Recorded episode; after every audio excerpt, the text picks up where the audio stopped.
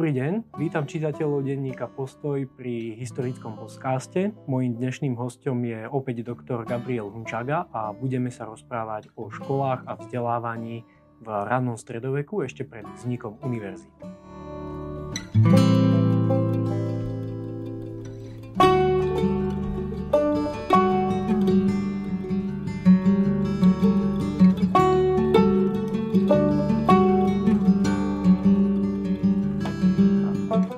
Úvod, ako to vyzeralo, v časoch rímskej ríše školský systém bol v privátnych rukách. Učitelia boli privátne osoby, ku ktorým prichádzali žiaci a oni ich vzdelávali. Takou pomyselnou prednáškovou formou sedeli, počúvali, zapisovali si.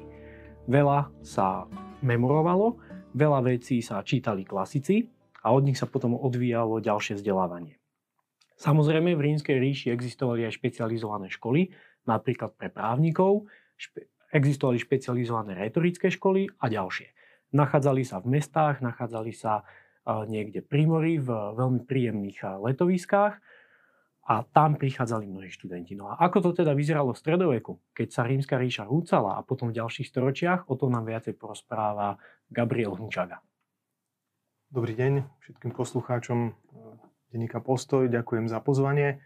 Áno, intelektuálna kultúra patrí z takého didaktického hľadiska v historiografii bežne medzi tie základné piliere, na ktorých civilizačné piliere, na ktorých sa budovala európska civilizácia po kolapse rímskej ríše a potom období sťahovania národov, bolo potrebné nielen v nejakej politickej forme alebo aj duchovnej forme e, znovu začať budovať ten civilizačný okruh, ktorý teda nazývame, že je latinský západ a jedným z jeho pilierom bola práve vzdelanosť. Cesta k tomu, aby sa v tom prostredí latinského západu znova začali ako samozrejmá súčasť spoločenského života objavovať vzdelávacie inštitúcie bola pomerne zložitá, pretože na tých troskách rozsypanej e, západorímskej ríše sa v tom období raného stredoveku vzdelanosť a vzdelanie ako také nepovažovalo za, za, za zásadnú prioritu.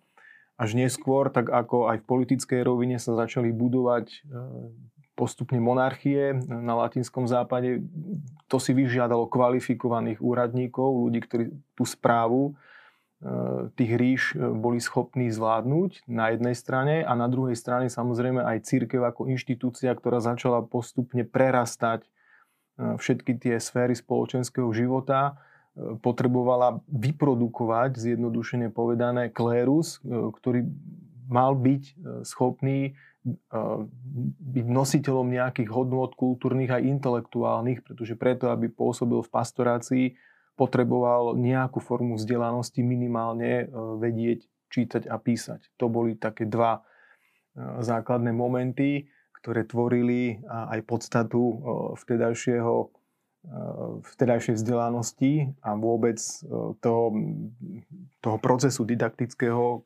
ktorý v niektorých momentoch len tak veľmi ťažko sme schopní zrekonštruovať. Opäť sa opierame o nejaké pramene, písomné v prvom rade. Autormi tých, tých prámeňov sú buď jednotlivci, ktorí boli aktívne činní, písateľsky a to ich dielo sa im zachovalo, alebo sú to inštitúcie, v tomto prípade církev, ktorá e, mala pravidelné synody, regionálne organizovala a tie synody, ktoré sa nám dochovali, tak o potrebe vzdelanosti už medzi tým 5. a 7. storočím eh, hovoria pomerne intenzívne.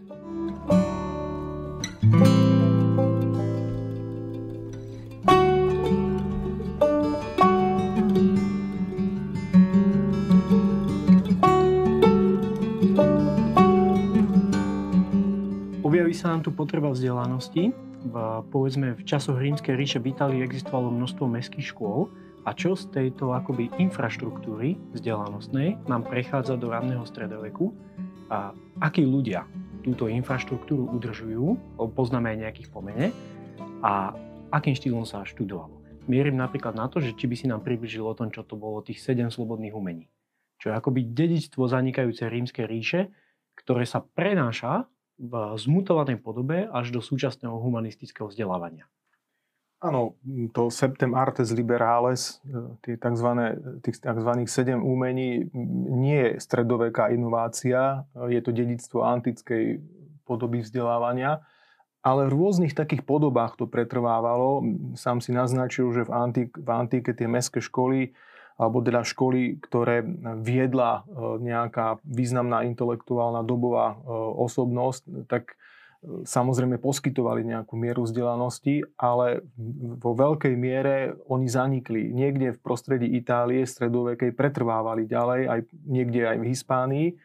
No a práve z, tých, z tej pramenej bázy, ktorú som spomínal, nám tam vystupujú čiste teda v tejto oblasti formácie intelektuálnej a vzdelanostnej aj niektorí jednotlivci, aj teda tie inštitúcie. Spomínali sme e, tie synody, tých bolo e, za to obdobie od 5. do 7. storočia až 58. Najviac ich bolo na území teda e, Pirenejského polostrova, na území dnešného Španielska, tam tých synod bolo 23 a v Gálii, teda plus minus dnešné obdobie, územie Francúzska, ich bolo 21. A na všetkých týchto, teda nie úplne na každej, ale, ale v tomto historickom období, v tej perióde od 5. do 7. storočia sa na viacerých z nich objavuje reflexia potreby vzdelávania toho duchovenstva, aby boli schopní e, v písomnej aj teda vo verbálnej forme porozumieť samozrejme latinčine ako liturgickému jazyku, aby boli schopní viesť nejakú agendu, dokumentáciu a nehovoriac o tom, že viacerí z nositeľov e, tých hodností hierarchických, cirkevných zároveň sa podielali aj na nejakej správe e, svetských ríší. A taká významná udalosť z, tej, z tohto obdobia z neskorej antiky z raného stredoveku je biskup v Clermont-Ferrand Sidonius Apollinaris, ktorý písal také pastoračné listy, epistule, sa nám dochovali ako taká zbierka jeho listov a, a súčasťou tých listov je aj niečo akoby taký zoznam dobových intelektuálov, a väčšinu z tých dobových intelektuálov v tomto období už aspoň teda v tom jeho zozname tvoria e, duchovné osoby. Príslušníci kléru, ktorých nazýva rôzne, niektorých nazýva scholastici, niektorých orátor, niektorých sofisté, čo si e, historici vysvetľujú tým, že povedzme toho, koho nazval sofisté, asi nebol príslušníkom klerického e, stavu, ale jednoducho na tom, z tohto malého, z tejto malej skupinky takých pozostatkov toho intelektuálneho dedictva antiky sa začalo budovať e, znovu celé, celé, celá infraštruktúra vzdelanosti v období raného stredoveku. A spomenuli sme teda iba niekoľko intelektuálov, vyslovene sa dajú spočítať e, na prstoch e, a týchto niekoľko intelektuálov sa sústredovalo na nejakých miestach. A čo boli také tie akoby jadra toho intelektuálneho rozvoja v ranom stredoveku. Spomenul si už Hispániu, že tam sa konalo veľa koncilov a tie Áno. koncily, synody a vydávali svoje kánony a samozrejme toto vydávanie súvisí s istým intelektuálnym centrom, ktoré to dokáže vyprodukovať. Vo svojej podstate je to argumentačné dielo. Áno, tie centra sa začínajú objavovať a Mohli by sme ich tak vo všeobecnosti rozdeliť na také dve skupiny, monastické a nemonastické. Monastické, ktoré mm, súvisia e, so vznikom e, reholného, teda mnižského spôsobu života, ktorý sa v tom 4. 5. storočí začína šíriť e, v Európe. Cez Stredomorie sa dostáva z Blízkeho východu tento koncept, ktorý sa potom trošku aj na latinskom západe modifikuje a vieme teda, že taká klasická e, naša e, západoeurópska podoba mníštva vyvrcholila teda v reguli svätého Benedikta a v re, bene, reholi Benediktínov, ale teda oni majú aj svojich predchodcov samozrejme. Ale tieto kláštorné školy tvorili také prvé centra vzdelanosti a ich akýmsi nemonastickým, mohli by sme povedať, že svetským alebo sekulárnym, ale tiež e, nemožno to sekulárne v ranom stredoveku oddelovať od, od náboženského, od kresťanského, tak mali svojich náprotivkov. A práve pri kreovaní týchto inštitúcií, ako z akýchsi takých prvosienok takých prvých lastovičiek intelektuálnych centier zohrali veľmi dôležitú úlohu jednotlivci ako napríklad tento Sidonius Apollinarus, ale aj Izidor zo Sevilly, Augustín Trebár, svätý Ambros, ktorí vo svojich spisoch reflektovali tiež túto potrebu zachovania aj toho antického intelektuálneho dedictva a teda už pretransformovaného kresťanskou doktrínou a kresťanským pohľadom na svet a začali budovať také centra vzdelanosti okolo sídla biskupa.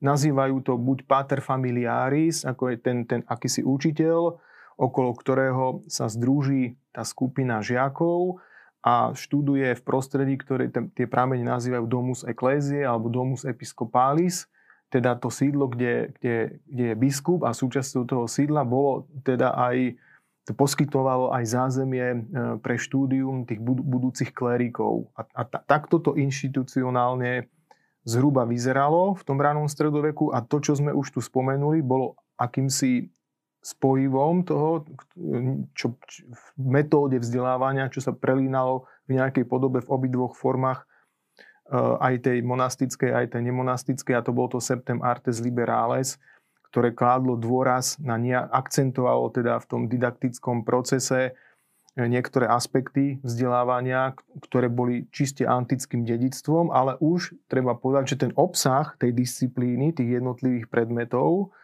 eh, bol formovaný do značnej miery už kresťanským svetonázorom. Čiže akoby a tieto významné osobnosti zachovali ten rímsky štýl privátneho učenia, že okolo jedného učiteľa sa zhromažďuje skupina študentov. Aj keď už to bolo inštitucionalizované v tom slova zmysle, že buď nejaký kláštor, ktorý si hmm. mal na to podmienky a infraštruktúru, že mohol vybudovať kláštornú školu aj so skriptóriom, nejakým, nejakou knižnicou a podobne v tých centrách církevných, kde sídlil e, biskup, ubi episkopus ibi ecclesia, v stredoveku, kde je biskup, tam je církev a kde je biskup, tak tam podľa týchto spomenutých jednotlivcov mala byť aj škola nejaká, kde teda najmä pod dozorom toho biskupa sa formovalo aj mentálne, aj intelektuálne, nie len duchovne, e, ten budúci klérus. A, a tu ten obsah tej výuky mu určovalo samozrejme z hľadiska metódy prístupu k vyučovaniu, to bolo to Septem Artes, ale obsah tých jednotlivých predmetov Septem Artes už reflektoval tú kresťanskú doktrínu. Že predtým v antike to Septem Artes obsahovo bolo naplňané antickými autormi z kresťanského pohľadu pohánmi, ale v tomto období sa to začína meniť, že sa to preklápa v prospech teda tej kresťanskej doktríny. Dominantná sa teda stáva kresťanská literatúra, kresťanské texty a pretrvalo aj niečo z klasického antického vzdelania v tomto rannom systéme? Niektorí autory alebo niektoré diela, zlomky niektorých diel. Určite prekona, pretrvali najmä v rečníctve, keďže môžeme si povedať niečo o, o, teda o tom Septem Artes, ktoré sa delí na také dve časti, trivium a quadrivium, teda taká nejaká e, to trivium malo nejaký taký propedeutický e, charakter vo vzťahu k tomu kvadriviu. Trivium znamená, že tri. A tam sa študovala gramatika ako ars dictandi, to znamená ako pís, písaný jazyk. No a tam pri potrebe práce s jazykom, s latinským sa používali aj niektoré antické diela, napríklad Cicero. Hej. Od, z Bécia, z Bécia sa nám zachovala tá reflexia toho, ako postupne prechádzal aj čas teda toho antického písomného dedictva do toho procesu vzdelávacieho aj vďaka íro-škótským misiám a teda e, kláštorom e, v dnešnom Írsku, v Škótsku a v Anglicku sa zachovalo prepisovaním e, nemalé množstvo tých pôvodných antických textov. A to prepisovanie samo bolo, nemalo len zmysel zachovania toho obsahu toho dedictva, ale zároveň to bolo aj písomné cvičenie, aký, akási forma diktátu, kedy sa učili tí, v tých kláštorných školách alebo v tých episkopálnych sa učili písať. A to je gramatika ars dictandi. Potom to bola retorika a to je to ars predicandi, to je používanie jazyka vo verbálnej podobe. A tam sa veľmi hojne využívala literatúra e, antických rečníkov. Neskôr sa z toho stala homiletika kresťanská, teda tá, tá to umenie tvorby kázne a po formálnej stránke, ale aj po obsahovej. A treťou časťou toho trivia bola dialektika, čo, čo by sme mohli hm, povedať, logika, áno, nejaká logika, áno, argumentácia. argumentácia, a čo je veľmi dôležité, keď človek tvorí písaný text v rámci ars dictandi alebo vytvára verbálne komunikovaný text v rámci toho ars predicandi v retorike, tak potrebuje mať logickú štruktúru a to bola tá dialektika. A potom za tým nasledovalo to po absolvovaní, absolvovaní tohto trívia, nasledovalo to kvadrivium, akoby štyri ďalšie disciplíny v rámci tých siedmých slobodných umení a to bola aritmetika, muzika, geometria a astronómia. Takže skôr také praktické matematické disciplíny by sme mohli povedať, lebo však hudba, písanie nôd a schopnosť komponovať má pomerne blízko aj k nejakej základnej matematike, tak to sa učili tam, aj teda aby vedeli spievať, aby vedeli čítať e, noty, aby mali základné matematické schopnosti a k tej astronómii to neznamená, že mali nejak e, vedieť, e, rozumieť všetkému, čo videli na nočnej oblohe a už vôbec to nemalo nič spoločné s astrológiou. Tento, táto disciplína bola dôležitá kvôli výpočtu dátumu Veľkej noci. K tomu sa používali také pomôcky známe pod názvom komputus, že sa vypočítal dátum Veľkej noci, čo je pre kresťanstvo je, je to kľúčová vec v liturgickom kalendári a keďže je to pohyblivý sviatok, tak na každý rok bolo potrebné vedieť, vypočítať, kedy sa Veľká noc začne sláviť. No a oni, e, mnohí z tých duchovných potom v takej tej klasickej pastorácii pôsobili ďaleko od nejakého centra a neexistovali e, také komfortné e, direktória, ako ich má duchovenstvo, trebárs dispozícii dnes, že, že, že si pozriete, otvoríte si direktórium a tam máte na 30 rokov dopredu vypočítaný dátum Veľkej noci a tesne pred alebo teda v niekoľko mesiacov pred konkrétnou Veľkou nocou sa vypíše taký prípis diecezny, že o, o, presne kedy je hora kompetencie, kedy začína, o ktorej už možno sláviť, povedzme, vigíliu Bielej soboty a tak ďalej. Ale kedysi si podobné veci v súvislosti s liturgickým kalendárom musel vedieť vypočítať ten duchovný sám. A k tomu mu slúžila e, práve táto obsahová náplň toho kvadrivia, aby, si, aby bol schopný si to osvojiť. Takže sa stávalo v ranostredovekej Európe, to tak odbočím, zľahčím tému, že napríklad v Katalánsku oslavili Veľkú noc trošku in, inokedy ako v Northumbrii. Samozrejme, veď boli Sekli rôzne sa. ríty, hej, boli moz, bol mozarabský rítus na latinskom západe, teda dislokovaný presne ako si spomenul na Pyrenejskom polostrove, na území dnešného Španielska, niekde bol nejaký írsky rítus, íroškótsky rítus, bol galský rítus, bol na, zhruba na území dnešného Francúzska, bol Eh, ambroziánsky eh, rítus Severnej Itálie a, bol klasický rímsky rítus v okolí teda prostredia Ríma a eh, pápežskej kúrie. A medzi týmito jednotlivými skupinami v tom období raného stredoveku nie vždycky existovala alebo panovala taká úplná zhoda a jednota v tom, že presne kedy a akým spôsobom sláviť dátum Veľkej noci. Ale práve tie, tie pokroky v oblasti intelektuálnej formácie toto, tomuto mali zamedziť, že bo, bolo vidno v tej legislatíve to vidieť, či už to bola legislatíva z tých synod, alebo autormi e, boli jednotlivci, ako treba spomínať ten Sidonius Apollinarus, tak bola tam snaha uh, trochu tlačiť na to, aby to duchovenstvo si toto bolo schopné osvojiť. A tým pádom sa to, ten, sa to zjednocovalo aj to obdobie slávenia. Bola to cesta k jednote obdobia slávenia Veľkej noci a tak ďalej.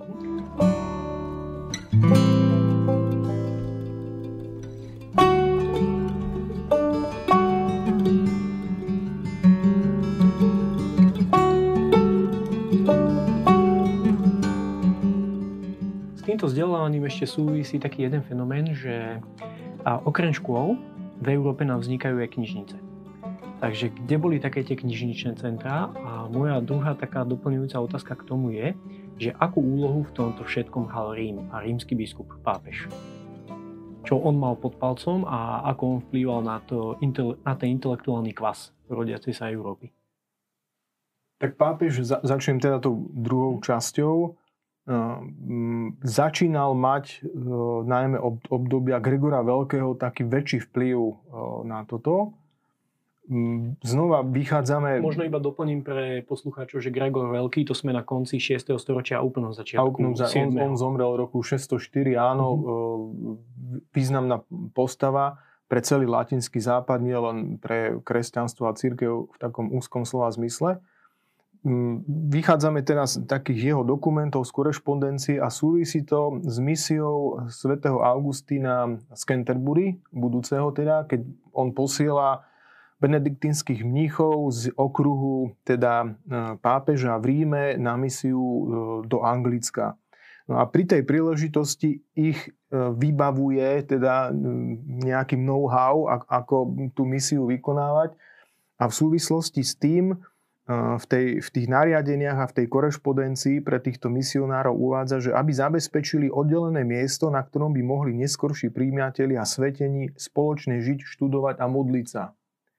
Teraz trošku preženiem, je, sú to, začínajú to byť také prvé náznaky toho, že, že z prostredia pápežskej kúrie vychádza iniciatíva k tomu, aby sa centralizovala tá formácia budúcného duchovenstva, akési budúce semináre, aj keď je to veľmi silné slovo, lebo seminárna, seminárna formácia je, je až od um, Tridentského koncilu, tak ako ju poznáme. Ale, ale tu už cíti také náznaky, že a, a Gregor Veľký, ktorý veľmi dobre poznal aj dielo Augustína, Sidonia Apolinára, Izidora zo Sevily a tak ďalej, tak zrejme odhadol, že to, čo oni tam písali v tých jeho dielách, ich svojich dielách na túto tému, ako ten Domus Episcopalis, ako, ako taká tá, to formačné centrum budúceho duchovenstva, tak tu, tu vidieť, že od, to, od Gregora Veľkého to už smer, smeruje k postupne uh, k takej unifikácii. A tá unifikácia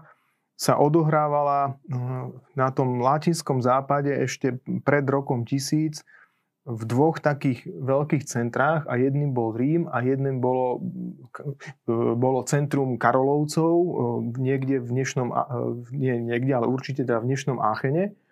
V Áchene, kde bola tzv. kapela Regis a v Ríme zase, kde bola Sancta Sanctorum. To sú dve, hm, mohli by sme povedať, školy. Jedna ako vychádzajú teda okolo toho sakrálneho priestoru. Kapela Regis bola kaplnka, panovnícka, kde sa slúžila liturgia e, pre franského panovníka, či už bol král a potom od e, Karola Veľkého aj císár. No a samozrejme okolo tohto priestoru sa rekrutovalo elitné duchovenstvo e, dobové, ktoré malo veľký vplyv na všetko, na to, ako budú vyzerať liturgické knihy, ako bude vyzerať liturgia, ale aj ako bude vyzerať formácia budúceho kléru.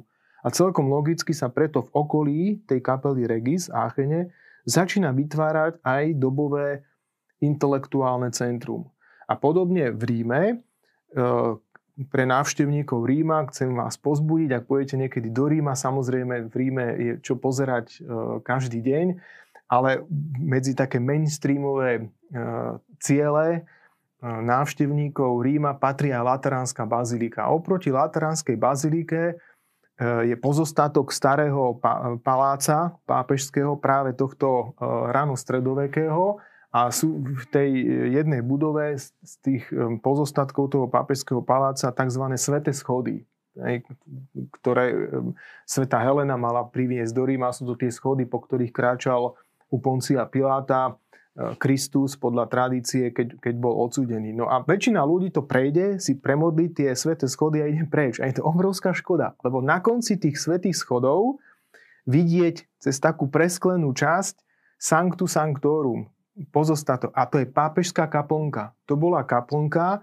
kde pápež slúžil liturgiu a to, ako ju slúžil, a kedy, akým spôsobom, v akých paramentoch, aké texty sa používali, tak z tohto centra sa, sa vlastne ďalej šírila liturgia, presadenie ktorej e, pretláčal samozrejme Rím v takých tých ako libelus officialis, vychádzali z toho e, oficiálne knihy e, liturgické a, a mohli by sme to nazvať moderným jazykom akoby kanonické texty a preklady písma, ktoré sa používali v liturgii. Toto boli dve také veľké centrá, čiže v Áchene kapela Regis a v Ríme v tom sídle pôvodné Lateránskeho pápežského paláca Sancta Sanctorum. A odtiaľto sa šírili aj tie centralizačné idei, ktoré okrem iného zahrňali aj vzdelanosť. Samozrejme, boli aj menšie centra. Spomenuli sme tu toho Augustina z Canterbury a to, ako mu Gregor Veľký odporúčal, aby zriadoval tiež inštitúcie na vzdelávanie kléru, tak samozrejme v Canterbury vznikla špičková škola e, dobová. A vznikla e, bez predchodcu, vznikla Áno, od gruntu. presne tak. Čiže tie veľké centrá náboženské tiež mali nejaké tie, tie svoje um, také hlavné úzly vzdelávacie, ale tie top v období e, raného stredoveku až do nástupu katedrálnych škôl v 12. storočí, teraz sa bavíme teda o nejakom konci 8. a 9. storočia, tak bola kapela Regis v Áchene pod teda kuratelov franských panovníkov a pod uh, akýmsi takým legislatívnym dozorom pápežov to bol Rím, táto Sancta Sanctorum. Uh-huh. Dobre, a potom vznikali menšie centrá, ako si naznačil, oni medzi sebou komunikovali, čiže dochádzalo k nejakej medziknižničnej výpožičnej službe, čo sa týka kníh, ideí a transferom tých intelektuálov. A ja by som te, túto tému akoby už pomaličky ukončil a ešte by som sa opýtal jednu vec. A ľudia, ktorí vstúpili do týchto škôl, tak kedy začínala ich, kedy začínali vzdelávací proces a kedy približne oni končili? Tak samozrejme sú tam nejaké nuancy. V rôznom tom období od konca antiky až povedzme po tento náš, to naše obdobie toho 9. 10.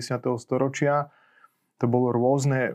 Vždy to súviselo s tým, aký bol ten miestne consuetudines, teda tie zvyky v príjmaní do klerického stavu. Rôzne to bolo. Záležalo aj na tom, že či daný kandidát príjme vyššie svetenia, klerické, na ktoré už sa s povinnosťou teda forsírovanou v tomto období e, sa, sa teda kládol dôraz aj na dodržiavanie celibátu. Začínalo sa niekedy od, od 11. po 14. rok života.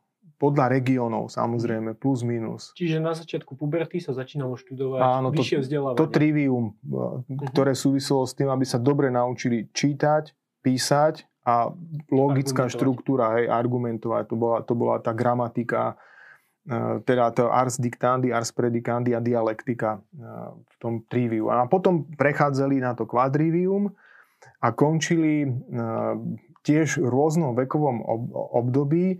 My máme z toho obdobia raného stredoveku niekoľko písomných prámeňov zachovaných, ktoré hovoria o tom, že čo bolo tá disciplína ekleziastika. To znamená, že e, pod tým sa rozumie nielen dodržiavanie nejakých mravných e, hodnôt, ktoré budúci kandidát nejakého svetenia musel dodržiavať z pochopiteľných dôvodov, ale to v sebe zahrňa aj, aj tú intelektuálnu formáciu. A potom, na, e, keď, sa, keď obstál a absolvoval toto štúdium, záležalo na tom, že teda v ktorom období, keď začal štúdiu, študovať v 11 rokoch, tak aj tak nemohol byť vysvetený skôr ako okolo 21 rokov. A je to mm-hmm. samozrejme, že, že tie predpisy kanonické neboli tak uh, dobre čitateľné a také unifikované, ako ich poznáme my dnes.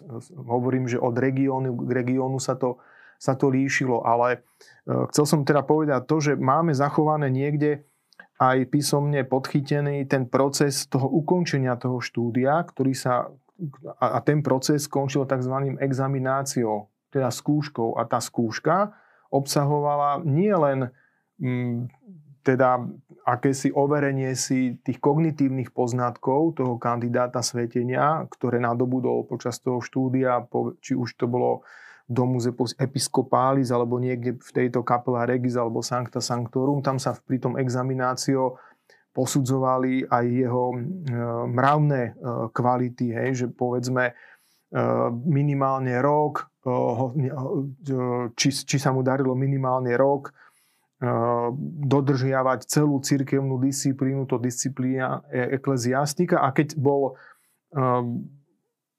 označený ako, ako schopný, teda že vyhovol, že tým examináciom prešiel, tak mohol, eh, mohli nasledovať tie vyššie svetenia subdiakonát, diakonát a, a prezbiterát a to bolo niekedy od toho 21.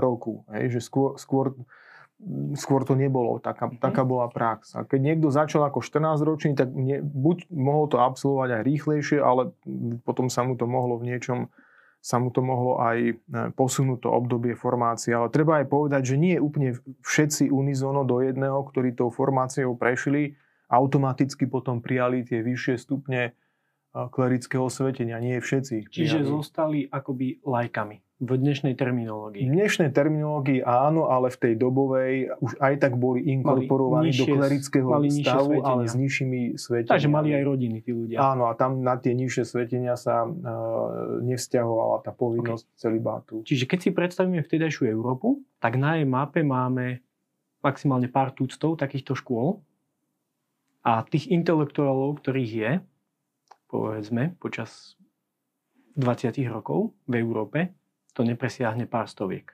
Bližšie k tomu číslu 100. Nie? A, ako k číslu tisíc.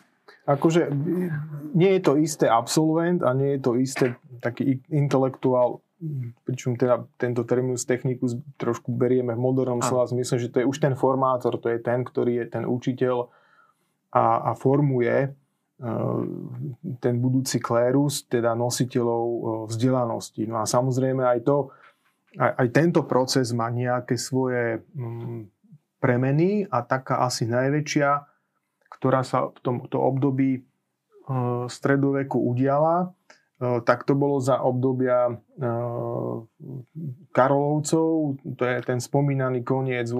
a prvá polovica 9. storočia a to sú reformy, ktoré súvisia vyložene e, so vzdelanosťou a v tom je ten stredovek úžasný, že už v 9. storočí e, si boli vedomí niektorí nositelia tej vzdelanosti, že je potrebné ju reformovať, tú dovtedajšiu formu vzdelávania, prinášať nové nejaké poznatky, ale aj novú metodológiu a to sa odzrka, toto sa stalo práve v tomto období prechodu od 8. do 9. storočia, najmä teda v období života Alkvina z Yorku, ktorý je, je mm, môžeme povedať... Duchovný otec karolínskej renesancie. Áno, áno, v tom širšom slova zmysle, ale je vlastne prvý známy um, autor komplexnej reformy vzdelávacej Hej. v Európe, mohli by sme a... povedať, ktorá až do nástupu katedrálnych škôl bola v podstate bola vitálna a osvedčila sa hm Takže v čom spočívala Alcoinová reforma? Že prešiel od nejakého systému vzdelávania k novému. A čo on také nové uviedol do toho, čo naštartovalo vlastne intelektuálny prerod Európy? No v prvom rade mm, to bol znovu taký, taký cyklický návrat ku tomu Septem Artes Liberales. že to, to sa stalo takým základným nositeľom tej, tej metodologickej stránky výučby. A znova máme k dispozícii jeho korešpondenciu Alkvinovú a z, a z toho môžeme vyextrahovať nejakú jeho predstavu o vzdelávanosti, o, vzde, o, o vzdelanosti a o vzdelávaní dobovej. A veľmi často e, používa termíny ako erudíre, discere, disciplína, doktrína, to znamená, že vzdelávať iného, sám sa učiť, akoby e, vyučovať, disciplína nie ako v zmysle dodržiavania nejakej e, teraz e, etiky alebo morálky, ale disciplína ako predmet, teda, že čo, aké predmety sa, sa, sa budú učiť a doktrína teda už tu nejaký náznak e, je v tom, že tam sa teda to, tie, tie kresťanské predmety, ako sveté písmo, nejaké rodiace sa disciplíny teologické, sa dostávajú do toho obsahu výuky. A čo je ďalej ešte také zaujímavé, tak on často uh, používal citáty z tzv. autorít osvedčených, to znamená, že to boli predovšetkým nejakí církevní otcovia, uh, známi s uh, dnešným poslucháčom z patrológie alebo z patristiky, sem tam dokonca v menšej miere Alquin v tom procese vyučovacom ponúkal aj predkresťanských, teda pohanských autorov. A prišiel s takým rozvrstvením toho obsahu výučby, ktoré sa zakladalo na takých troch rovinách a to bola klasika lekcio ako lektúra, práca s textom ako základné východisko akejkoľvek kvalitnej podoby vzdelávania. To Čiže znamená... Aj dnešné humanitné vedy áno, toto zdedili? Na, na, na tom stojí, textom? presne tak. Schopnosť porozumieť tomu textu uh-huh. a schopnosť ho teda in, interpretovať potom. To, ako som mu porozumel, že do akej miery som schopný ho interpretovať. To bola... A argumentovať. Áno, a to, a to bol prvý, prvý taký, prvé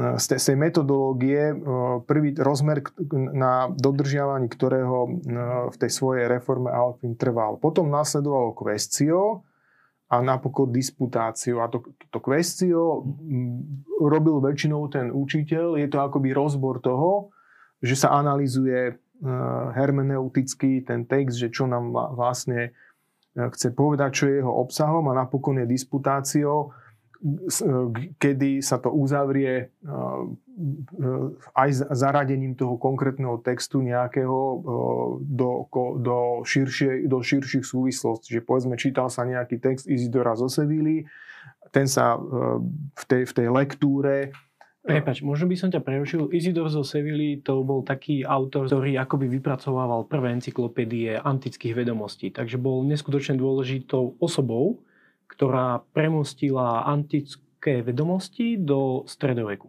a poskytla ľuďom akoby intelektuálny základ nielen pre filozofiu, teológiu, ale aj pre praktické, technické vedy doslova.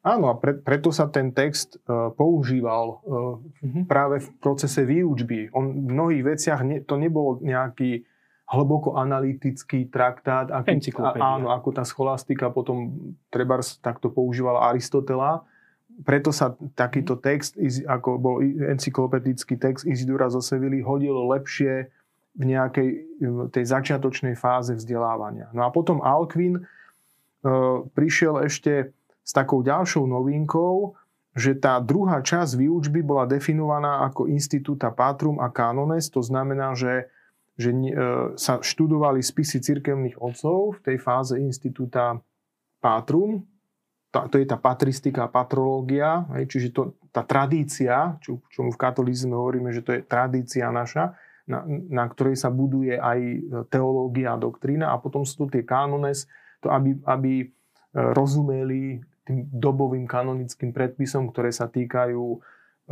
pastoračných aktivít, vysluhovania sviatostí, textov liturgických, ktoré sa smú alebo ktoré sa už nesmú a prečo sa nesmú používať v liturgii. Takže takto tú latku uh, uh, Alquin a potom už po jeho smrti v roku 816 na Sidone v Áchene, kde boli prijaté áchenská, tzv. áchenská reformná regula. Sú to také štatúty, ktoré sa týkajú viacerých vecí, ale okrem iného prinášajú aj e, posun v tejto oblasti e, vzdelanosti dobovej. Takže Alcuin nám vytvorí nejaký systém vzdelávania a produktom tohoto systému aj z hľadiska toho, čo chcel Karol Veľký, je vytvorenie nového písma, je vytvorenie skriptória, ktoré produkuje knihy a zásobuje nimi Fransku ríšu. A dochádza až k nejakému unifikačnému procesu vnútri Franskej ríše. A možno taká zaujímavosť pre poslucháčov, písmo, ktoré my píšeme, je vo svojej podstate adaptovaná karolínska minuskula. Písmo, ktoré sa rozvíjalo práve vtedy a písali ním ľudia pred 1200 rokmi aj tí, ktorí používajú na počítači rôzne teda produkty na, na tvorbu textov, tak vedia, že v tých textových fontoch sú niektoré tie fonty písomné, ktoré sa takto nejak vrácajú historicky práve k tomuto obdobiu. Áno, bolo to obdobie v tej karolínskej renesancie, ktoré veľmi pomohlo aj v oblasti vzdelanosti. Na to ďalej potom nadviazali aj po Alkvinovej smrti. Ďalšie také významné postavy z toho obdobia pred vznikom katedrálnych škôl a to bol napríklad mohúčský arcibiskup eh, Hrabanus alebo Rabanus Maurus, ktorý je veľmi dobre známy aj eh, slovenskému, nášmu prostrediu a našej historiografii kvôli jeho dielu, tak on napísal dielo okrem iného De Institutione Clericorum a to je dielo, ktoré sa týka formácie a vzdelávania duchovenstva a nadvezuje na tú Alkvinovú reformu, ktorú ďalej rozvíja a pojednáva o zmysle kňazskej služby, o vysluhovaní sviatosti a o potrebe vzdelávania klerického, ktoré on teda spája so štúdium písma ako Biblie, ale aj so štúdium literárnej tradície. Takže to sú všetko akési plody alebo také ovocie tých procesov, ktoré naštart, boli naštartované po zániku západorímskej ríše a trvali zhruba 400 rokov. V Európe tie procesy postupne sa presadzovali až, až napokon v takej, mohli by sme povedať, v plnej kráse sa, sa prejavili v tomto období od konca 8. a začiatku 9. storočia. A na nejakých 200 rokov v podstate definovali prístup, dobový prístup spoločenský ku vzdelávaciemu procesu ako takému a k jeho, aj, k jeho obsahu, obsahu toho vzdelávania až teda do nástupu katedrálnych škôl, čo je zase trošku, trošku iná kapitola. A tej sa povenujeme niekedy na budúce. Katedrálne školy budú novou kapitolou v dejinách vzdelávania, novou kapitolou v dejinách vedy a z nich sa potom odpichneme aj k univerzitám. A ja